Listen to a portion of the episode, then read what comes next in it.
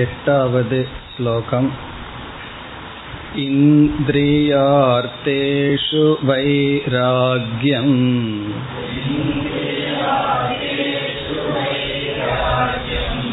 अनहङ्कार एव च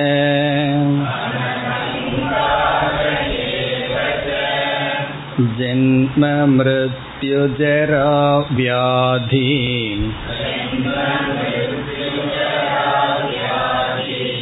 दुःखदोषानुदर्शनम्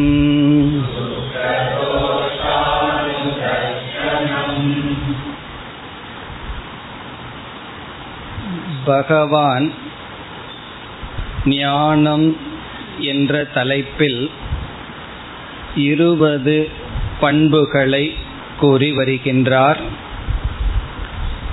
இந்த அத்தியாயத்தில் முதலில் க்ஷேத்திரம் பிறகு க்ஷேத்ரஜக என்ற இரண்டு தத்துவம் பேசப்பட்டு பிறகு ஞானம் என்ற தலைப்பில் பண்புகளை பார்த்து வருகின்றோம். அந்த இருபது பண்புகளில் முதல் ஸ்லோகத்திலேயே பகவான் ஒன்பது பண்புகளை கூறியிருந்தார். அமானித்துவம் அதம்பித்துவம் அஹிம்சா சாந்தி ராஜவம் என்று அதை நாம் பார்த்து முடித்து எட்டாவது ஸ்லோகத்தில் முதல் வரியில் இரண்டு பண்புகளை கூறியிருந்தார். இந்திரியார்த்தேஷு வைராகியம் இந்திரிய அர்த்தம் என்றால் நம்முடைய ஐந்து புலன்களுக்கு இன்பத்தை கொடுக்கின்ற பொருள்கள். போகத்தை கொடுக்கின்ற பொருள்கள் அதில் வைராகியம் விருப்பமில்லாத தன்மை. வைராகியம் என்பது வெறுப்பல்ல விருப்பமில்லாத தன்மை. அதை நாம் பார்த்து அடுத்ததாக அனகங்காரக என்பதை பார்த்தோம். அகங்காரம் என்பதற்கு இரண்டு பொருள் இருக்கின்றது. வேதாந்தத்தில் நம்முடைய உடலை நான் என்று நினைக்கின்ற எண்ணத்திற்கு அகங்காரம் என்றும் பிறகு நம்மிடம் இருக்கின்ற அறிவு செல்வம் முதலியவற்றை கொண்டு நமக்குள் இருந்து வருகின்ற கர்வத்துக்கும் அகங்காரம் என்று பெயர். இங்கு நாம் இரண்டு பொருளையும் எடுத்துக்கொள்ளலாம் அனகங்காரக என்றால் உடல் மீது பற்றில்லாமல் இருத்தல். பிறகு கர்வப்படாமல் இருத்தல். எப்படி கர்வப்படாமல் இருக்க முடியும் என்றால் நமக்கு கிடைத்துள்ள அனைத்து ஐஸ்வர்யமும் ஈஸ்வரனுடைய பிரசாதம். பகவான் நமக்கு கொடுத்தது என்ற புத்தியில் கர்வப்படாமல் இருத்தல். இதுவரை நாம் பார்த்து முடித்திருக்கின்றோம். இனி எட்டாவது ஸ்லோகத்தில் இரண்டாவது வரியில் இருக்கின்ற பண்புகள் பண்புக்கு செல்ல இருக்கின்றோம். அது ஜென்ம மிருத்யு ஜரா வியாதி துக்க தோஷ அனுதர்ஷனம். இந்த முழு வரி ஒரு பண்பை குறிக்கின்றது. இது நாம் பார்க்கின்ற பனிரெண்டாவது பண்பு. ஜென்ம மிருத்யு ஜரா வியாதி துக்க தோஷ அனுதர்ஷனம். இங்கு என்ன பகவான் கூறுகின்றார் என்றால் இந்த பண்பானது வைராகியத்திற்கு சாதனையாக அமைகின்ற பண்பு. இந்திரியார்த்தேஷு வைராகியம் என்று சொன்னார். இந்த வைராகியம் வர வேண்டுமென்றால் அதற்கு பல உபாயங்கள் இருக்கின்றது. அதில் ஒரு முக்கியமான உபாயம் இங்கு பகவான் ஒரு சாதனையாக சொல்கின்றார். என்ன கடைசி சொல்லை பொழுது எடுத்துக்கொண்டால் அணு தர்சனம் தர்சனம் என்றால் பார்த்தல். அணு தர்சனம் என்றால் மீண்டும் மீண்டும் பார்த்தல். இந்த இடத்தில் அணு தர்சனம் என்றால் மீண்டும் மீண்டும் சிந்தித்தல். மனதிற்குள் இங்கு சொல்லப்பட்ட விஷயத்தை மீண்டும் மீண்டும் கொண்டு வந்து சிந்தனை செய்தல். அனைத்து விதமான விளைவுகளையும் மெதுவாக சிந்தித்தல். அதுதான் அணுதர்ஷனம் எதை நாம் சிந்திக்க வேண்டும்? எதை மனதிற்குள் கொண்டு வந்து மீண்டும் மீண்டும் பார்க்க வேண்டும்? அதற்கு முன் இருக்கின்ற சொல் தோஷ அணுதர்ஷனம் தோஷம் என்றால் குறை. தோஷத்தை குறையை மீண்டும் மீண்டும் சிந்தித்தல். குறைகளை மீண்டும் மீண்டும் சிந்தித்தல். என்ன குறை? எதில் இருக்கின்ற குறை? அதெல்லாம் தான் முதலிருந்து பகவான் கூறுகின்றார். சில தத்துவங்கள் அல்லது சில சொற்களை கூறி இப்படிப்பட்ட இடங்களில் இருக்கின்ற தோஷத்தை மீண்டும் மீண்டும் மனதிற்குள் கொண்டு வந்து சிந்திக்க வேண்டும். அப்படி சிந்தித்தால் நமக்கு வைராகியம் மன அமைதி என்பது கிடைக்கும். அது என்ன என்று பொருளை பார்த்துவிட்டு விளக்கத்திற்கு செல்லலாம். எதில் இருக்கின்ற தோஷம் எதில் இருக்கின்ற துயரத்தை நாம் எடுத்து சிந்திக்க வேண்டும்? முதல் சொல் ஜென்ம. ஜென்ம என்றால் பிறப்பு. பிறப்பு என்றால் இங்கு ஆரம்பம். மிருத்யு மரணம் முடிவு. எந்த ஒன்றினுடைய தோற்றம் எந்த ஒன்றினுடைய முடிவு. மிருத்யு என்றால் மரணம் முடிவு. பிறகு அடுத்தது ஜெரா. ஜெரா என்றால் வயோதிகம். இப்போ இந்த இடத்தில் நம்முடைய உடலை எடுத்துக்கொண்டால் உடலினுடைய பிறப்பு நம்முடைய உடலினுடைய மரணம் உடலுக்கு வருகின்ற ஜெரா.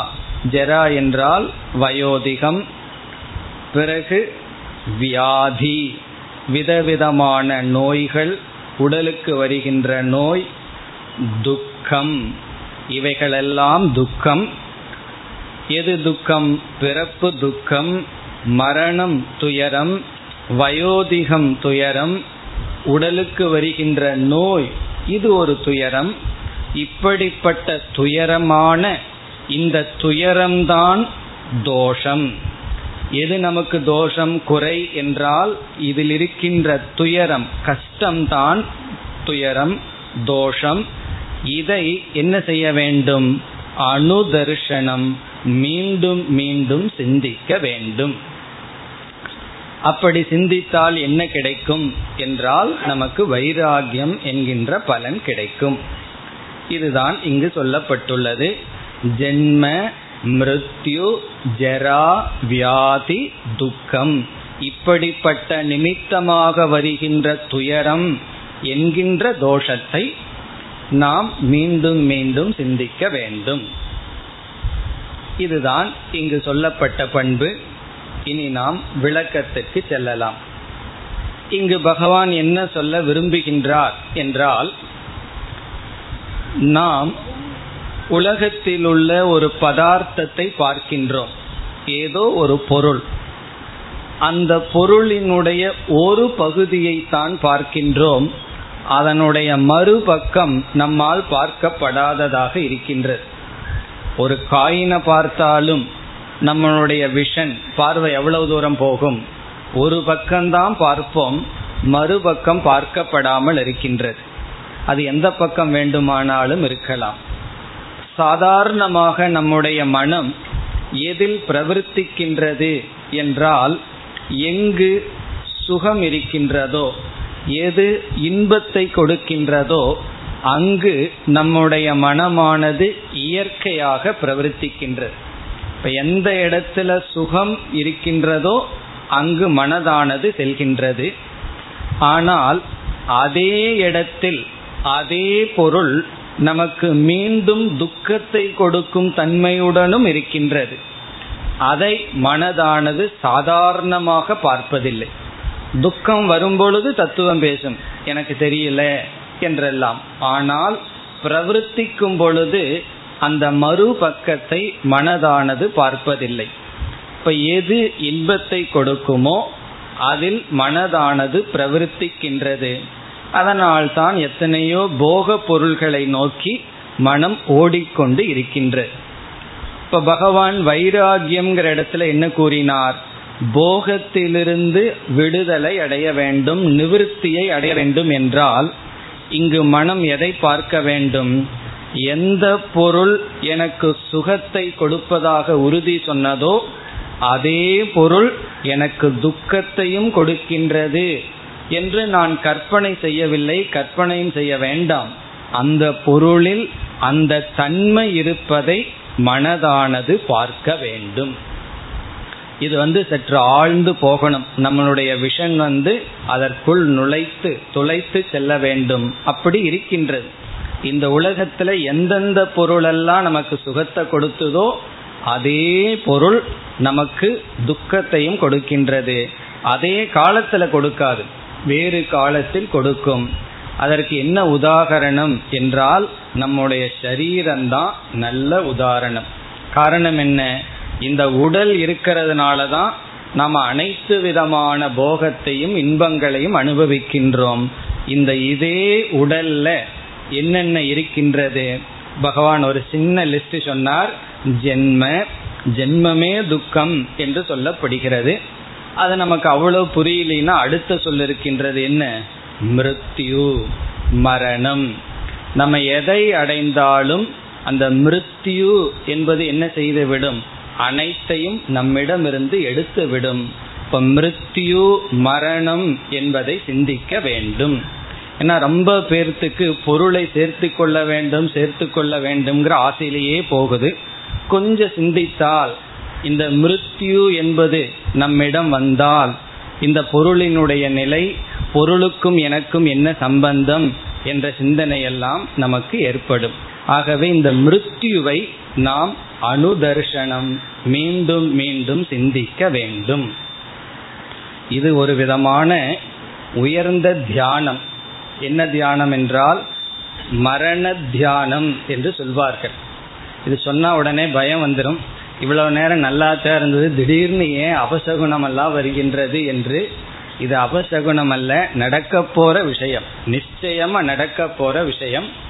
இப்ப என்ன செய்ய வேண்டும் என்றால் நம்முடைய மரணத்தை நாம் தியானிக்க வேண்டும். நம்மளே இறந்து போவது போல் ஒரு கற்பனை செய்து மற்றவங்கிட்ட சொல்ல வேண்டாம். நம்ம இறந்து போற மாதிரி ஒரு கற்பனை செய்து பிறகு இந்த உலகம் எப்படி இருக்கின்றது என்று பார்க்க வேண்டும். ஒரு புஸ்தகத்தில் ஒரு ஆசிரியர் ரொம்ப அழகா இந்த தியானத்தை எழுதுகிறார் அவர் எப்படி எழுதுகிறார் என்றால் நான் இப்பொழுது இறந்து விட்டேன். இறந்ததற்கு பிறகு நான் எங்கேயோ இருந்து என்ன நடக்குதுன்னு பார்க்கிற மாதிரி கற்பனை செய்கின்றேன். அப்ப என்னை சுத்தி யார் இருப்பார்கள்? சிலர் சந்தோஷமா இருப்பார்கள். சிலர் வந்து வருத்தமா இருப்பார்கள். அவர்களுடைய துயரம் எவ்வளவு நாள் பிறகு ஒரு நூறு வருடங்களுக்கு வந்து பார்த்தா நான் ஒருத்தன் இருந்ததாக ஒரு ட்ரேஸே கிடையாது. மூவாயிரம் வருடங்களுக்கு பிறகு வந்து பார்த்தேன்னா நான் இருந்த இடம் கடலாகவோ மலையாகவோ இருந்திருக்கும். இப்ப நான் பார்த்து அனுபவித்தது மலை அதெல்லாம் நிலமாக இருக்கும் என்றெல்லாம் அப்படியே கற்பனை செய்து பார்க்கின்றார்.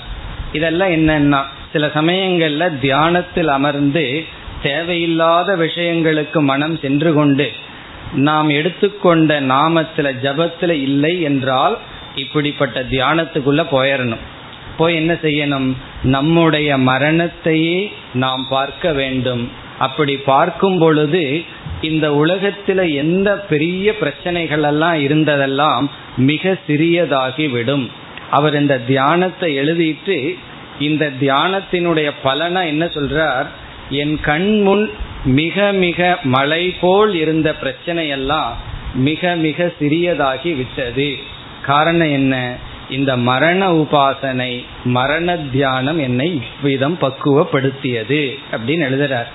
அதே போல இங்க பகவான் நம்முடைய மரணத்தை சிந்திக்க சொல்கின்றார்.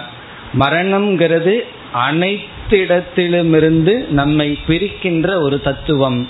நம்முடைய உலகத்தை மாற்றுகின்ற தத்துவம். அப்ப இந்த உலகத்தில் இருக்கின்ற பற்றெல்லாம் நமக்கு சென்றுவிடும்.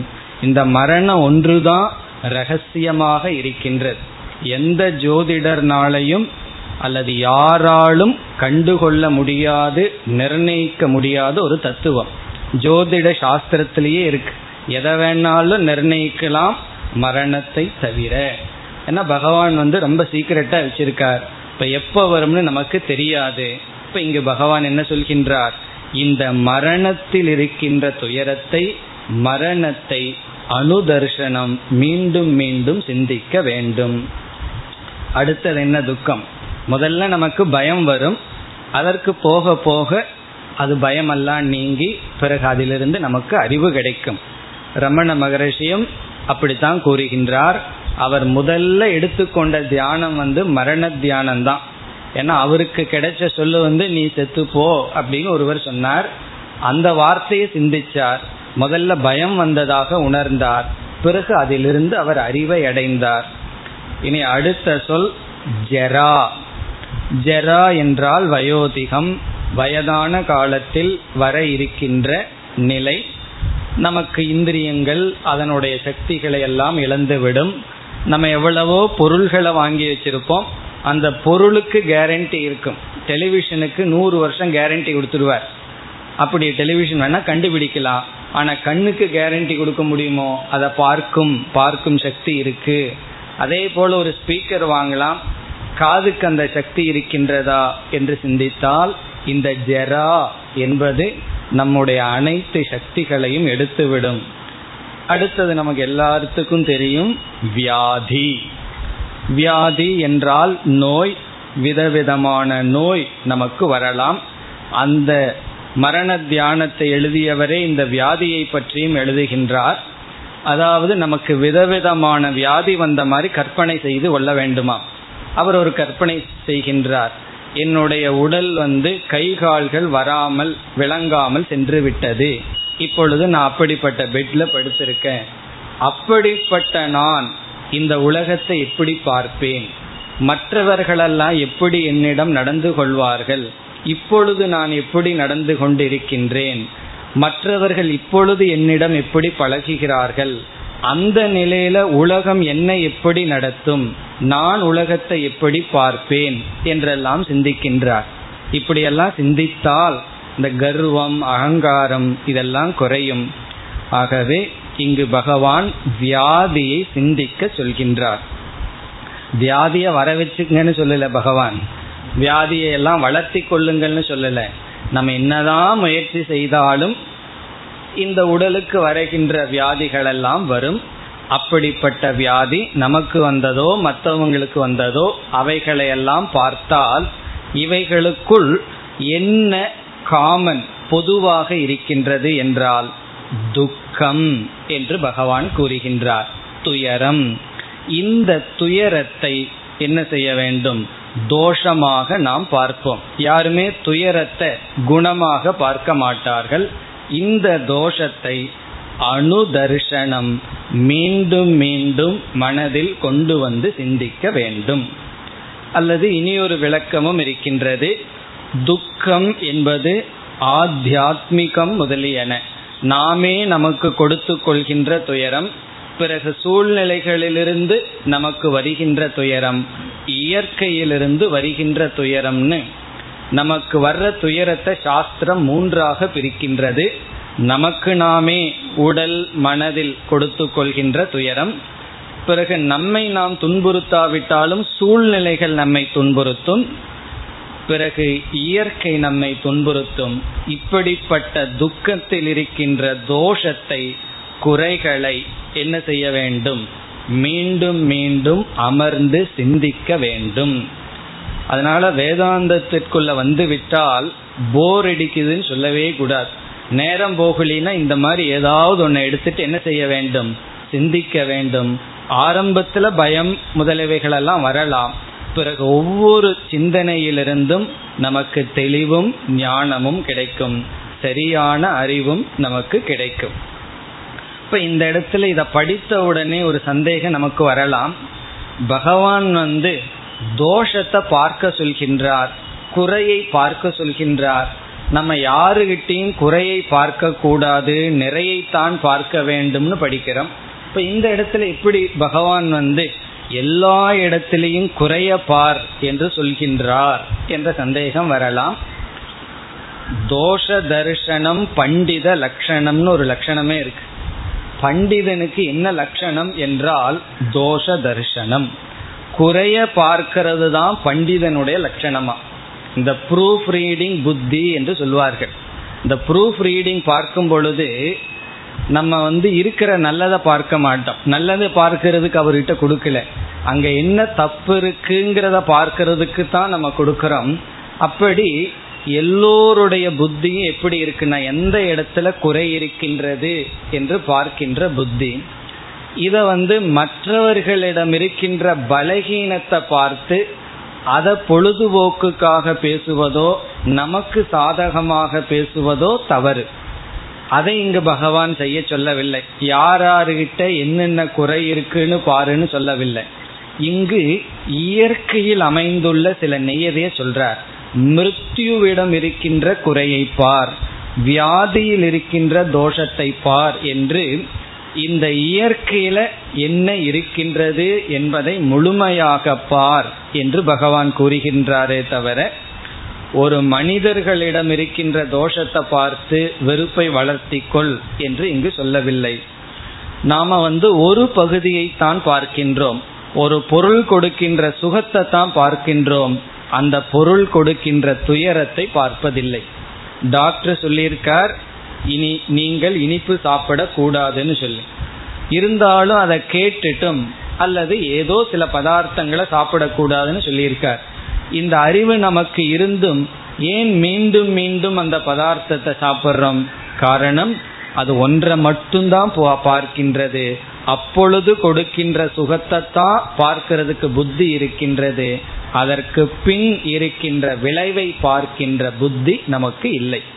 இப்ப இந்த இடத்துல என்ன வேல்யூ என்றால் இந்த உலகத்தில் இருக்கின்ற அனைத்து தத்துவத்தினுடைய முழுமையை நாம் பார்க்க வேண்டும்.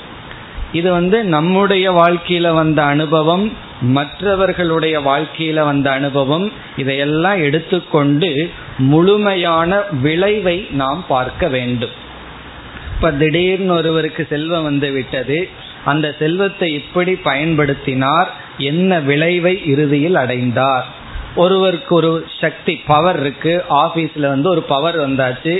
அதை எப்படி பயன்படுத்தினார். என்ன விளைவை அடைந்தார்? என்று ஆரம்பத்திலிருந்து முழுமையாக அதை ஃபுல் ஃபுல் விஷன் என்று சொல்வார்கள். டோட்டல் விஷன் என்று சொல்வார்கள். அப்படி முழுமையாக நாம் பார்க்க வேண்டும். நம்ம அறகுறையான பார்வையில இருக்கின்றோம். இப்ப இந்த இடத்துல பின்பகுதியை பார்க்க வேண்டும். இப்படி வாழ்ந்தால் இதுதான் கதி.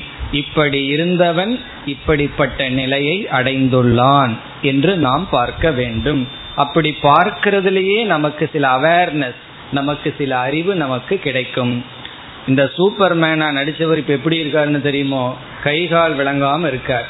அப்படி சிலதெல்லாம் பல விஷயங்களை நம்ம பார்க்கலாம். ஒரு காலத்துல எப்படி இருந்தான் பிறகு அதனுடைய விளைவு எப்படி முடிந்தது என்று இந்த முழுமையை பார்க்கும் பொழுது நமக்கு இப்பொழுது இருக்கின்ற செல்வம் அறிவு வயது காலம் இதை எப்படி பயன்படுத்த வேண்டும் என்கின்ற உணர்வு நமக்கு கிடைக்கும்.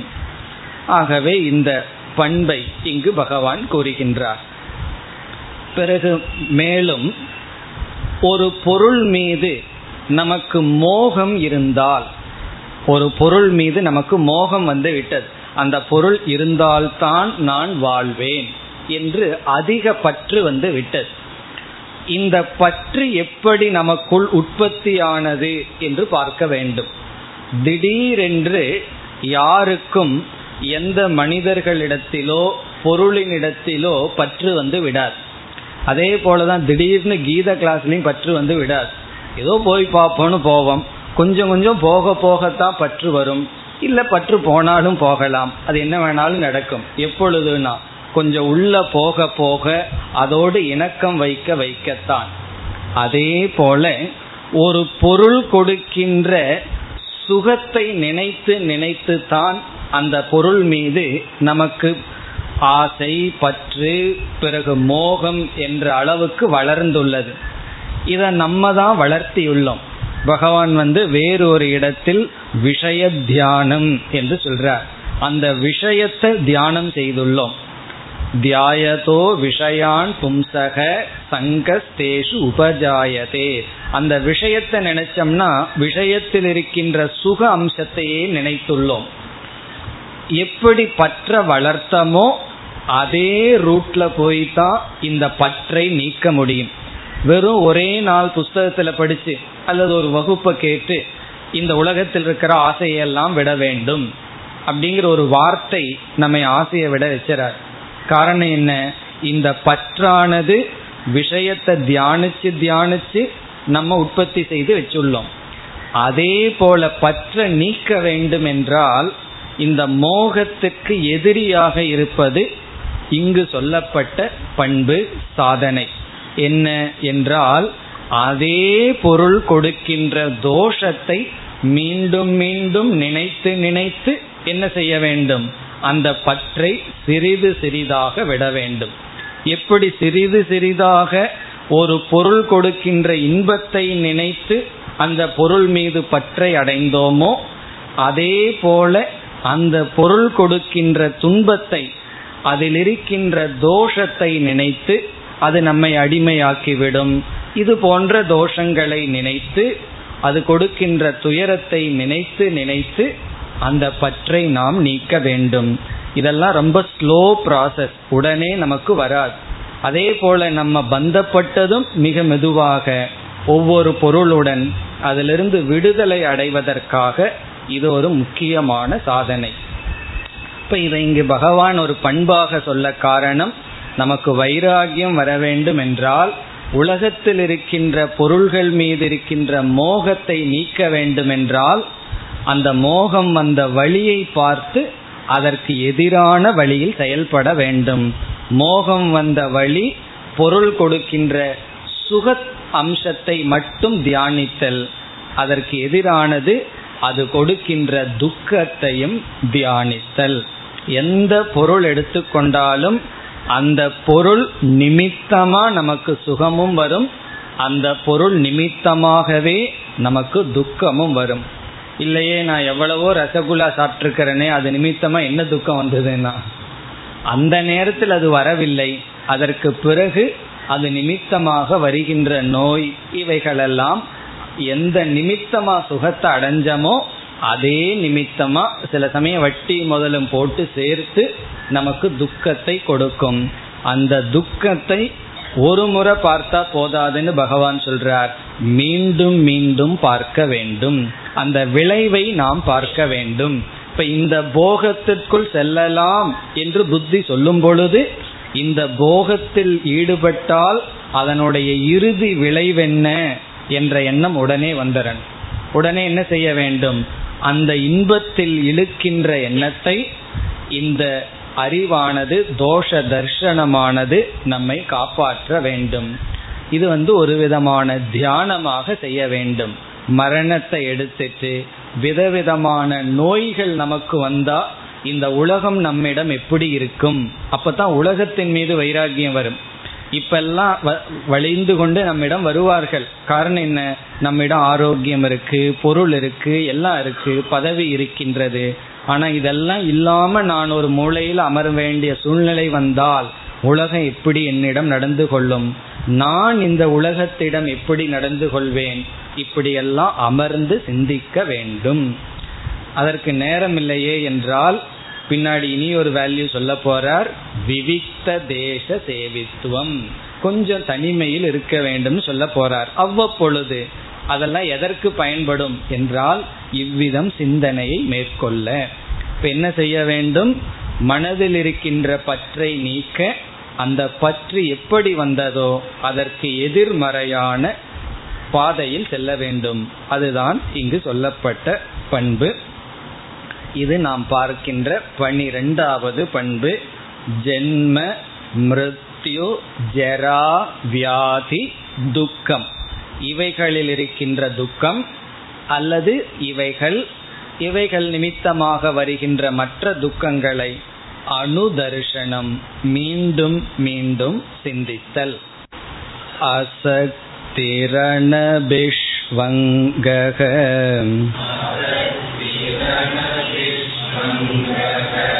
पुत्रदारगृहादिषु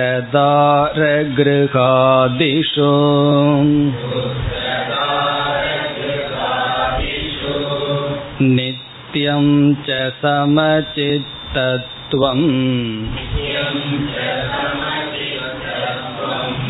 इष्टानिष्टोपपत्तिषु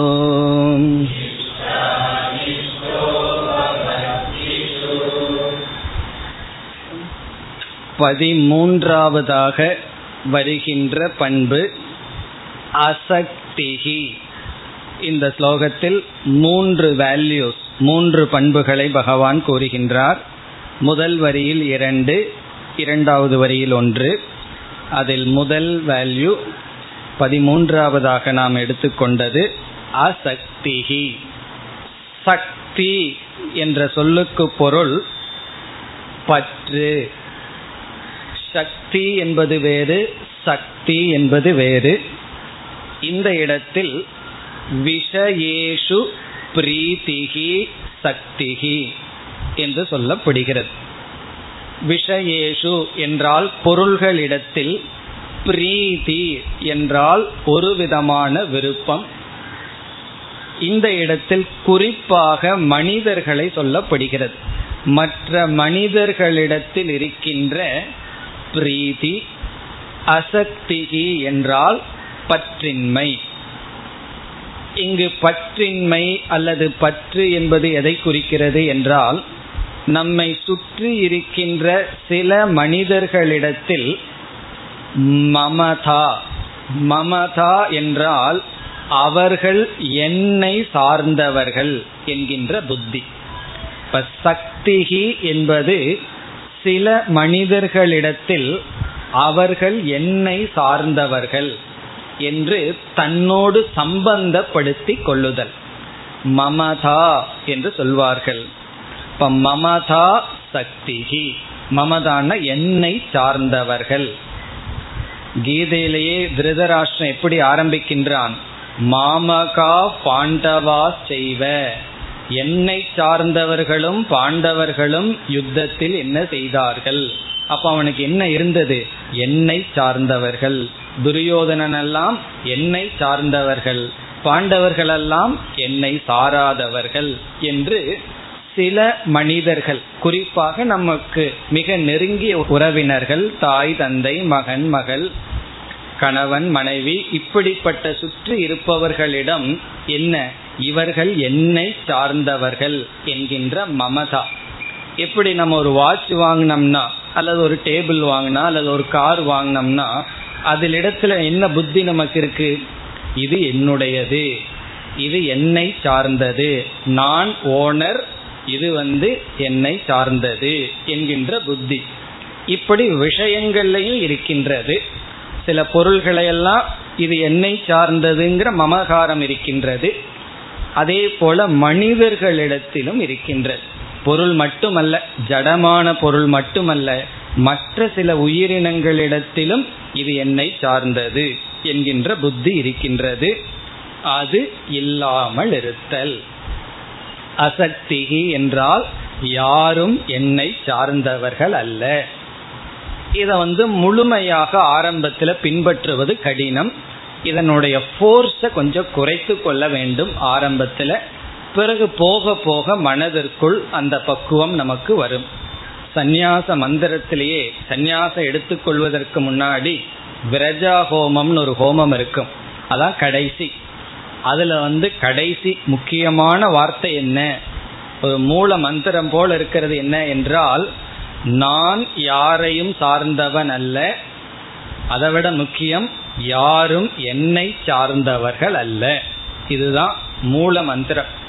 சந்நியாசம்ங்கிறதுனுடைய கடைசி மந்திரம் என்னன்னா யாரையும் நான் சார்ந்தவன் அல்ல அதே சமயத்துல யாரும் என்னை சார்ந்தவர்கள் அல்ல. அப்படி அந்த நிலை முழுமையாக மனதிற்குள் பற்றின்மை மெதுவாகத்தான் வரும். ஆனால் இந்த இடத்தில் ஆரம்பத்திலிருந்தே நம்மை அதிகம் பாதிக்காத அளவு மெதுவாக அந்த பற்றை நீக்க வேண்டும். மமகாரத்தை நீக்குதல். இந்த மமகாரம் இருந்தால் என்ன என்பதற்கு ஒரு உதாரணம் சொல்வார்கள்.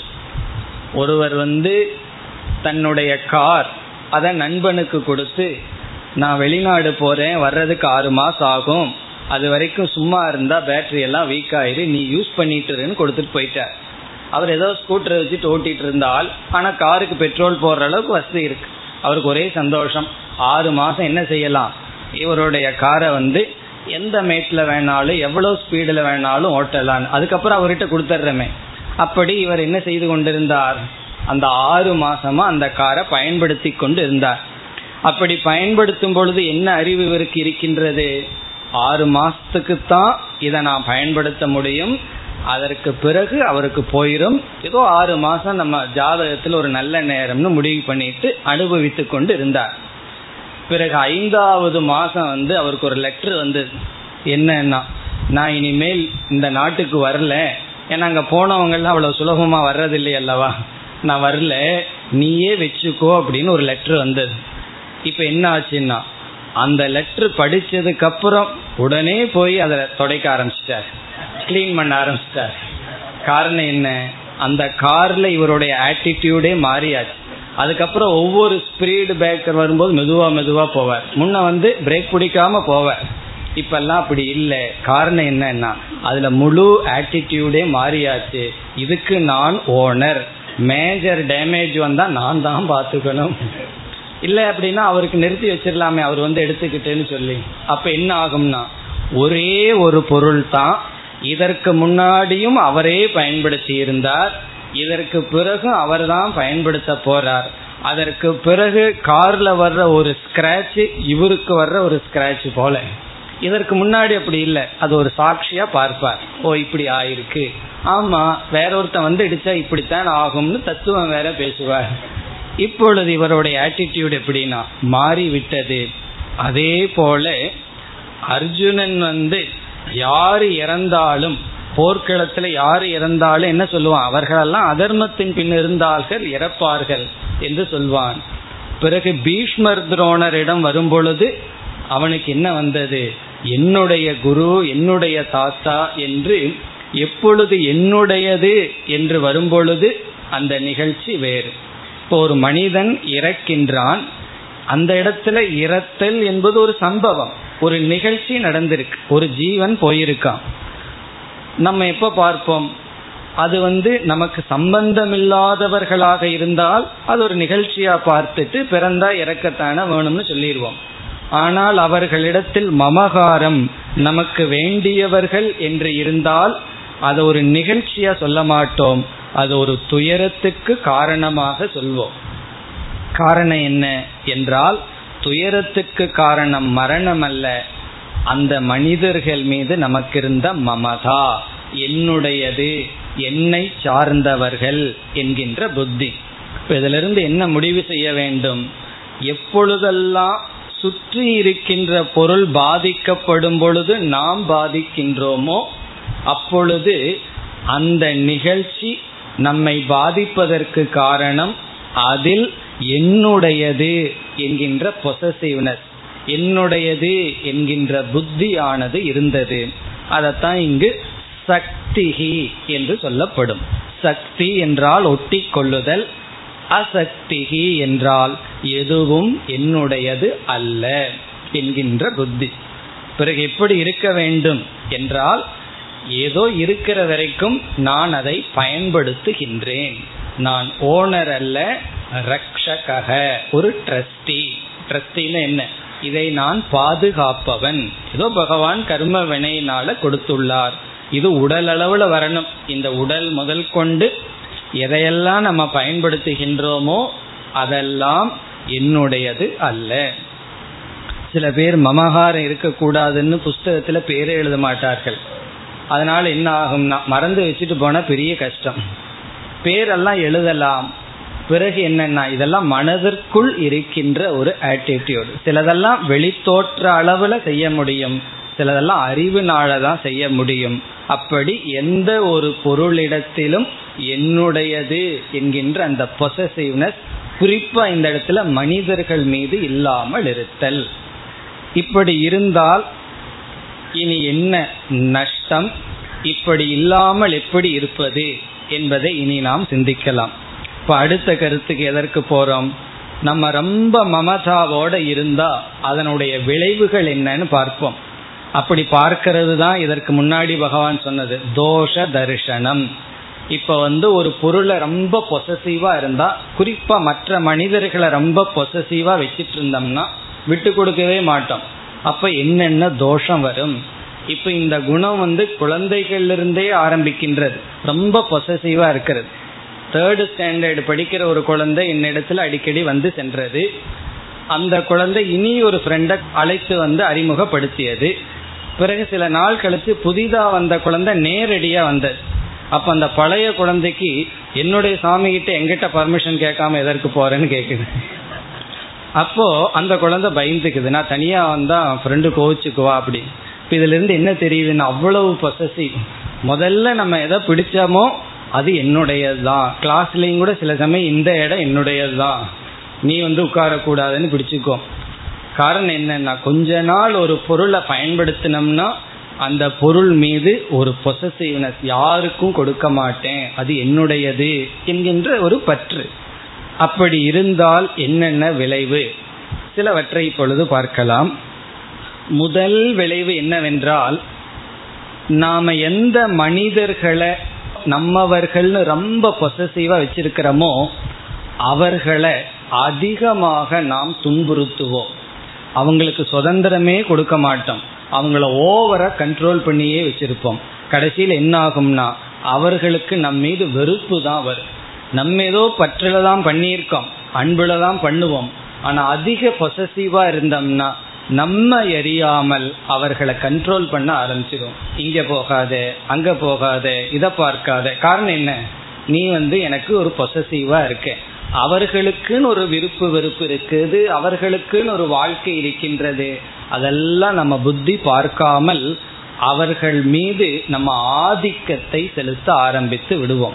யார் மீது ரொம்ப பொசசிவா இருக்கிறோமோ அவர்கள் மீது ஆதிக்கத்தை செலுத்தி அவர்களுடைய சுதந்திரத்தை நாம் பறித்து விடுவோம். முதல்ல அதுதான் நடக்கும். அவர்களுடைய சுதந்திரம் அவர்களுக்கு பறிபோகும். நம்ம அவர்கள் மீது ரொம்ப பற்றாக இருந்தால். அடுத்தது என்ன ஆகும் தெரியுமோ? அவர்கள் சுதந்திரம் தானே போகுது நான் சுதந்திரமா இருப்பேன்னு நினைச்சிட்டு இருப்போம் பெருமையா? அடுத்தது யாருடைய சுதந்திரத்தை நம்ம பறிக்கிறோமோ அதனுடைய இம்மீடியட் ரிசல்ட் நம்முடைய சுதந்திரம் நமக்கு பறிபோகும். அது நமக்கு தெரியாது. நம்ம நினைச்சிட்டு இருக்கோம் மற்றவங்களை தான் கட்டி போட்டிருக்கிறோம்னு. ஆனா உண்மையிலேயே நம்ம நம்ம கட்டி போட்டிருக்கோம். ஒரு குழந்தைய வீட்டுல இங்க போகாத அங்க போகாதன்னு கட்டி போட்டோம்னா நம்ம நினைச்சிட்டு இருக்கோம் குழந்தை கட்டுண்டு இருக்குன்னு. கிடையாது. அந்த குழந்தை போகுதா இல்லையான்னு அதையே பார்த்துட்டு நம்ம அதுல கட்டுண்டு இருக்கின்றோம். அந்த குழந்தைய விட. அதை நம்ம ஏமாத்திட்டு போயிடும் ஆனால் அதற்கு மேல நம்ம கட்டுப்பட்டுள்ளோம். நாம மற்றவங்களுக்கு எவ்வளவு ஃப்ரீடம் கொடுக்கிறோமோ அவ்வளவு ஃப்ரீடம் நம்ம அனுபவிக்கிறோம். மற்றவங்களுக்கு நம்ம எவ்வளவு தூரம் ஃப்ரீடம் கட் பண்றோமோ அந்த அளவுக்கு நம்முடைய ஃப்ரீடம் நம்முடைய சுதந்திரத்தை நம்ம இழக்கிறோம். அதனால இங்க ரெண்டு பேர்த்துக்கு ஹிம்சை நடக்குது. ஒருத்தர் மீது ரொம்ப பொசசிவா இருந்தா அவர்களுடைய அவர்களுக்கும் ஹிம்சப்படுத்தி அவர்களுடைய சுதந்திரத்தையும் கெடுத்து அதனுடைய விளைவாக நம்முடைய சுதந்திரத்தையும் நாம் கெடுத்து விடுகின்றோம். அதனால் என்னன்னா யாருக்கும் யாரும் உரிமையோ சொந்தமோ அடிமையோ அல்ல. சுதந்திரத்தை கெடுக்கிறதுன்னு என்ன அடிமைப்படுத்துவது போல் ஆகிவிடும். இதுதான் பெரிய ஒரு விளைவு. ரெண்டு பேர்த்தினுடைய மனநிலையும் பாதிக்கப்படும். சுதந்திரத்தை இழத்தல். அடுத்த தோஷம் என்னவென்றால் இப்ப எதுக்கு தோஷம் பார்த்துட்டு இருக்கோம் யாரையாவது ரொம்ப பொசசிவா நம்ம கைக்குள்ளேயே வச்சிட்டு இருக்கணும்னு நினைச்சோம்னா இதனுடைய முதல் விளைவு இருவரும் சுதந்திரத்தை இழப்பார்கள். அதற்கு பிறகு என்னென்ன விளைவெல்லாம் வருங்கிறத நம்ம அனுபவிச்சு பார்த்து தெரிந்து கொண்டுதான் இருப்போம். பிறகு அடுத்த மேஜர் டிஃபெக்ட் அடுத்த ஒரு தோஷம் என்னவென்றால் யார் மீது நமக்கு ஒரு தனிப்பட்ட பற்று வந்து விட்டதோ அந்த இடத்தில் நாம் தர்மத்தை பின்பற்ற மாட்டோம். எதை வேணாலும் காம்ப்ரமைஸ் பண்ணிடுவோம் இப்ப தர்மப்படி நாம் வாழ மாட்டோம். அவர்களுக்கு ஒரு நியதி இருக்கும் மற்றவர்களுக்கு ஒரு நியதி இருக்கும். ஒருவருடைய குழந்தைகளுக்குள்ளேயே பேதம் இருந்தால் ஒரு குழந்தை மீது ரொம்ப பற்று வந்து பொசசிவா இருந்துட்டா என்ன செய்யணுமோ தர்மப்படி நடக்கணுமோ அதை நடக்க மாட்டார்கள். ஒரு இடத்துல நமக்கு ரொம்ப பற்று வந்து விட்டால் முதல்ல தர்மத்தை நாம் இழந்து விடுவோம். அந்த இடத்துல ஆர்ஜவமா நேர்மையாக இருக்க மாட்டோம். அப்ப என்ன ஆகும்னா பாவத்தை தான் செய்வோம். சரி சமமாக சமத்துவமாக நம்மால் நடந்து கொள்ள முடியாது. காரணம் என்ன என்றால் இந்த சக்தி இந்த பற்று தான் இப்படி பல இருக்கின்றது. பிறகு அடுத்த லாஸ் என்னவென்றால் நம்ம யாரையுமே ரொம்ப நாள் நம்ம கட்டுக்குள்ள வச்சிருக்க முடியாது. கொஞ்ச நாள்ல நம்ம வந்து உதறி விட்டு சென்று விடுவார்கள். அதற்கு அவர்கள் காலத்தை பார்த்து கொண்டிருப்பார்கள். அப்பொழுது மன சஞ்சலம் தான் நமக்கு கிடைக்கும். அந்த உறவானது மிக நெருங்கிய உறவாக இருக்கலாம். அது நெருங்கிய பகையாக மாறிவிடும். யாரோட ரொம்ப க்ளோஸா இருந்தோமோ அவங்களோட தான் ரொம்ப க்ளோஸா இனிமையா இருப்போம். ரொம்ப க்ளோஸா இனிமையா இருப்போம்னு என்ன? நினைச்சாவே பிபி கொஞ்சம் ஏறுற அளவுக்கு நம்ம மனநிலை வந்துவிடும். இப்போ பகைமை தான் நமக்கு வந்துவிடும். ஒரு காலத்துல நம்ம ரொம்ப பொசசிவா இருப்போம். பிறகு அது பகைமையாக மாறிவிடும். இப்படி பல தோஷங்கள் இருக்கு. ஒருவரை வந்து நாம ரொம்ப பொசசிவா அவர்களையே நம்ம கட்டுக்குள் வைத்திருத்தல். சரி இவைகளையெல்லாம் நீக்க உபாயம் என்ன? எந்த ஒரு பொருளையும் எந்த ஒரு மனிதர்கள் மீதும் அதிக பற்று இல்லாமல் எப்படி இருத்தல். இப்ப நம்ம எப்படி பார்த்துட்டு இருக்கோம் ஒவ்வொரு வேல்யூவும் அந்த வேல்யூவினுடைய சுரூபத்தை பார்ப்போம். பிறகு அதனுடைய விளைவுகளை சிந்திப்போம். பிறகு இந்த அசக்தி பற்றின்மை மமதாவ நீக்க என்ன உபாயம்? அதுல ஒரு சில உபாயத்தை பார்க்கலாம். முதல் உபாயம் என்னவென்றால் இது அறிவு பூர்வமானது ஞானத்துல வருகின்ற உபாயம் எல்லா விதமான சம்பந்தமும் ரிலேஷன்ஷிப்பும் தாற்காலிகம் என்பதை உணர வேண்டும். இந்த உலகத்துல விதவிதமான மனிதர்களோட நம்ம சம்பந்தம் வைக்கிறோம் ரிலேஷன்ஷிப் வைக்கிறோம். அது வந்து நிரந்தரம் அல்ல. இதெல்லாம் நம்ம சிந்திச்சு பார்த்தா உணரலாம். பிறந்த நாள்லிருந்து இந்த நாள் வரைக்கும் எத்தனையோ மனிதர்களோட இணக்கம் வச்சிருப்போம். நண்பர்களாக இருக்கலாம் மற்ற உறவினர்களாக இருக்கலாம். எல்லாமே ஒரு குறுகிய காலத்துல தான் இருக்கும். சில காலம் தோன்றி சில காலம் இருந்து பிறகு அந்த உறவானது சென்றுவிடும். அப்படி இருக்கையில் எந்த ஒன்றையும் என்னுடையது என்று நான் வைத்து தொடர வைக்க முடியாது. அது பொருளாகலாம் மனிதர்களாகலாம். எல்லா ரிலேஷன்ஷிப்பும் தற்காலிகமானதுதான். அது வந்து குழந்தைகளிடத்திலும் ஆகட்டும் நம்ம குழந்தைகளை வளர்த்துறோம் எந்த ஒரு மனிதனும் இனி ஒருத்தரை சார்ந்திருக்க விரும்புவதில்லை. இப்போ ஒரு குழந்தை நடந்து பழகும் பொழுது கஷ்டப்பட்டு தேடி தேடி நம்ம கையை பிடிக்கும். கொஞ்சம் நடந்து பழகினதுக்கு அப்புறம் நீங்க கையை கொடுத்து பாருங்க அந்த குழந்தைக்கு கோபம் வந்துடும் காரணம் என்ன? என்னால் இப்ப சுதந்திரமா நடக்க முடியும்.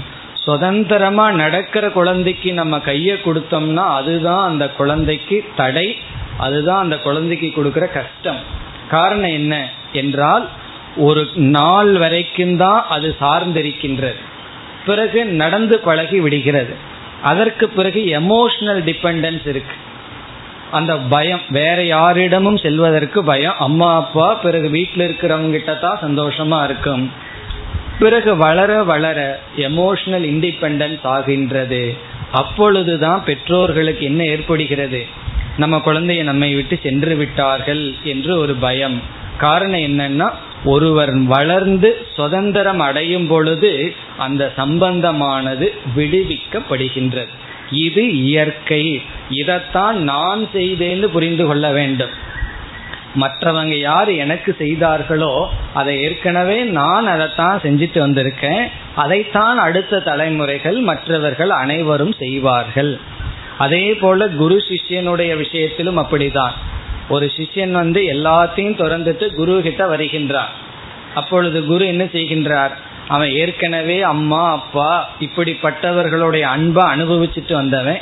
திடீர்னு விட்டுட்டு வந்த உடனே அவனுக்குள்ள ஒரு வேக்கம் ஒரு வெற்றிடம் இருக்கும். அதை குரு வந்து தீர்த்து வைப்பார் அன் தாயை போல அன்பு காட்டுவார் தந்தையை போல அன்பு காட்டுவார் இதெல்லாம் பண்ணுவார்.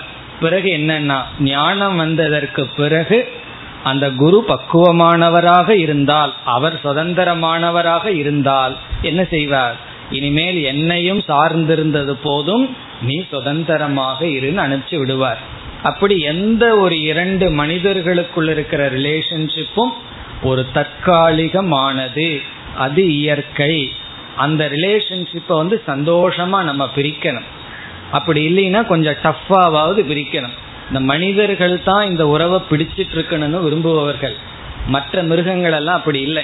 இந்த கோழி எல்லாம் சொல்லுவார்கள் இந்த பெரிய கோழி வந்து சின்ன இதுக்கு பழக்கி விடும். எப்படி வந்து இற தேடணும் நல்லா கொஞ்சம் பெருசான உடனே கிராமத்துல பார்த்தா தெரியும். அது மீண்டும் அந்த பழைய எண்ணத்துல தாய்கிட்ட வரும். அது குத்தி குத்தி தள்ளி விட்டுரும். இனிமேல் என்னிடத்துல வராத. நீயே சுதந்திரமா இற தேடிக்கொள்ளுன்னு சொல்லி. அப்படிப்பட்ட மனநிலை நமக்கு வேண்டும். அதுதான் சுதந்திரம். அதைத்தான் இங்கு பகவான் அசக்தின்னு சொல்றார். இப்போ முதல் நிலை என்ன? அல்லது முதல் உபாயம் என்னன்னா இது உலகத்தில் இருக்கின்ற நியதி என்று நாம் புரிந்து கொள்ள வேண்டும். இது அவ்வளவு சுலபமா புரிந்து கொள்ள முடியாது. ஆனா புரிந்து கொண்டால்தான் பற்றின்மையிலிருந்து நாம் விடுதலை அடைவோம். இனி அடுத்ததாக இதுவும் ஒரு விதமான ஆட்டிடியூடு தான். இது என்னவென்றால் நான் பயன்படுத்துகின்ற அனைத்து பொருள்களும் தற்காலிகமாக இறைவன் எனக்கு கொடுத்த பொருள் என்கின்ற பாவனை. நான் ஓனர் அல்ல நான் வந்து இதை பயன்படுத்துபவன். அது குழந்தைகளாகலாம் மற்ற உறவினர்களாகலாம் மற்ற மனிதர்களாகலாம். இவர்களை பாதுகாத்தல் அல்லது இவர்களோடு இணக்கம் வைத்தல் இது யாருக்கும் நான் அடிமை அல்ல எனக்கும் யாரும் அடிமை அல்ல தற்காலிகமாக இறைவன் கொடுத்ததை நான் செய்கின்றேங்கிற ஓனர்ஷிப் புத்திய மனதிற்குள்ளிருந்து விடுவிக்க வேண்டும். சிலதெல்லாம் விவகாரத்துல நடக்காது. அது பத்திரத்தில் எழுதுறது அதெல்லாம் விவகாரத்துல பண்ணுவோம். எல்லாத்தையும் துறந்துட்டு சென்ற சன்னியாசிகளுக்கு வேண்டுமானால் எந்த வீடும் தான் பேரில் எழுதி வச்சுக்க வேண்டிய அவசியம் இல்லை எதுவுமே தேவையில்லை. ஆனா சமுதாயத்துக்குள்ள இருப்பவர்கள் மேலோட்டமா சில காரியத்தை பார்ப்போம். ஆனா மனதிற்குள் எதற்கும் நான் உரிமையாளர் அல்ல. எல்லா கடையிலையும் என்ன எழுதி வச்சிருக்கோம்? உரிமையாளர் அப்படின்னு போட்டு பேர் எழுதி வச்சிருக்கோம் அல்லவா? அப்படி இந்த உடலுக்கே நான் உரிமையாளன் அல்ல. பிறகு என்ன செய்கின்றேன்? இதெல்லாம் எனக்கு கொடுக்கப்பட்டது. ட்ரஸ்டி அப்படிங்கிற புத்திய மனசுக்குள்ள வச்சுக்கணும். மனதிற்குள் வளர்த்த வேண்டும். அதனாலதான் சாஸ்திரத்தில் ஒரு வேல்யூ சொல்லப்பட்டுள்ளது. அபரிக்கிரக அப்படின்னு ஒரு வேல்யூ அபரிக்கிரகம் என்றால் தேவைக்கு மேல் எந்த பொருளையும் வைத்து கொள்ளாமல் இருத்தல் அல்லது பொருளையே வைத்து கொள்ளாமல் இருத்தல். ஒரு பொருள் இல்லாம வாழ முடியும் என்றால் அது உத்தமம். அது இருந்தா தான் வாழ முடியும் என்றால் எவ்வளவு தேவையோ அவ்வளவு பொருளை வைத்து கொள்ளுதல் இது ரிலேஷன்ஷிப்லயும் அப்படித்தான். எவ்வளவு பேர்த்தோட டிரான்சாக்ட் பண்ணா வாழ்க்கை வாழ முடியுமோ அவ்வளவு பேர் போதும். சில பேர் அப்படி இல்லை. பத்து வருஷம் இருபது வருஷத்துக்கு முன்னாடி இருந்தவங்க எல்லாம் ஃபோன் பண்ணி ஃபோன் பண்ணி என்ன ஞாபகம் இருக்கா? மறந்துட்டியா? இப்படியே பேசிட்டே இருந்தா எவ்வளவு ரிலேஷன்ஷிப்பை மெயின்டைன் பண்றது? அப்படி மனிதர்களாகட்டும் பொருள்களாகட்டும் எவ்வளவு குறைவா வாழ கத்துட்டோமோ அவ்வளவு தூரம் நம்ம ரிச் அப்படின்னு அர்த்தம். சாதாரணமா ரிச்னஸுக்கு என்ன அர்த்தம்? ஒருத்தன் பணக்காரனா இருக்கான்னா அவன் ரொம்ப பொருளை பயன்படுத்தி இருக்கான்னு அர்த்தம். அவன்கிட்ட ரெண்டு நாலு வாட்ச் இருக்கும் நாலு கார் இருக்கும். அதிக பொருள் யாரிடம் இருக்கோ ஹீஸ் ரிச் அப்படின்னு சொல்றோம். சாஸ்திரம் வந்து அளக்கிற ஸ்கேலே வேற. எவ்வளவு குறைவான பொருள்ல இவன் சந்தோஷமா வாழ கத்துட்டானோ அவ்வளவு தூரம் ஹீஸ் ரிச் ஒரு பொருளும் இல்லாம ரொம்ப சந்தோஷமா வாழ கத்து விட்டால் சாஸ்திரத்தினுடைய அடிப்படையில் ஹீஸ் தி ரிச்சஸ்ட் பர்சன் காரணம் என்ன? இவன் வந்து எதையுமே லூஸ் பண்ண மாட்டான். ஆல்வேஸ் எப்பொழுதுமே இவன் ரிச்சா இருக்கான். காரணம் குறைவான பொருளில் நிறைவை அடைந்து பழகியவன். இனி கடைசியா இந்த அபரிக்கிரகம் அல்லது மமதா நீங்கணும் என்றால் இது ஏன் வந்ததுன்னு இனியொரு கோணத்துல பார்த்தோம்னா ஒரு விதமான நமக்குள் இருக்கின்ற இன்செக்யூரிட்டி பாதுகாப்பு இன்மைங்கிற உணர்வு. ஏன் மற்றவங்களை நம்ம பொசசிவா நம்ம வச்சிருக்கோம்? எல்லாத்தையும் நமக்கு கீழே வச்சிருக்க காரணம் எல்லாத்தையும் நம்ம பிடிச்சிருக்கிறதுக்கு காரணம் ஒரு இன்செக்யூரிட்டின்னு சொல்றது. ஒரு பாதுகாப்பு இன்மை நம்ம மனசில் இருக்கு. அதனால என்னன்னா மற்றவர்களுடைய சுதந்திரத்தை எல்லாம் பறிச்சு பறிச்சு வச்சுக்கிறோம். அப்பொழுதுதான் ஏதோ ஒரு பாதுகாப்பு நமக்கு வந்தது போல். இப்ப இந்த சக்தி இந்த பற்று வந்ததற்கு காரணம் குறிப்பா மனிதர்கள் மீது. ஏன்னா நம்ம சுற்றி நாலு பேர் இருந்துட்டு இருந்தா ஏதோ ஒரு பாதுகாப்பு. யாருமே இல்லை என்றால் ஒரு பாதுகாப்பின்மை. என்ன ஒருவர் கூறினார் எனக்கு வந்து ரொம்ப வருத்தமா அவர் கூறிய வார்த்தை இது.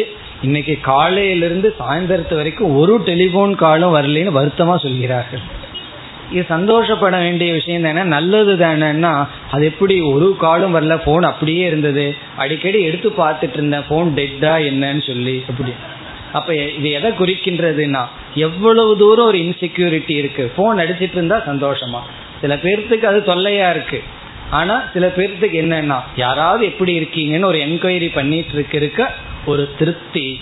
அதை நீங்கணும்னா ஈஸ்வரன் மீது ஸ்ரத்தை வர வேண்டும். பகவான் நம்மைய பாதுகாப்பார் என்று பகவான் மீது நமக்கு ஸ்ரத்தை நம்பிக்கை வந்தால் அந்த பாதுகாப்பு இன்மை நம்மை விட்டு சென்று விடும் அப்ப என்னன்னா யாரையும் நம்ம அடிமைப்படுத்த மாட்டோம். அதனுடைய விளைவு என்னன்னா நாம் அடிமையாகாமல் மன நிறைவுடன் இருப்போம். இதுதான் இங்கு அசக்திகி என்று பகவான் கூறுகின்றார். அடுத்த பண்பை அடுத்த வகுப்பில் பார்ப்போம். ஓம் போர் நமத போர் நமிதம் போர் போர் நமுதச்சதேம் பூர்ணய பூர்ணமாதாய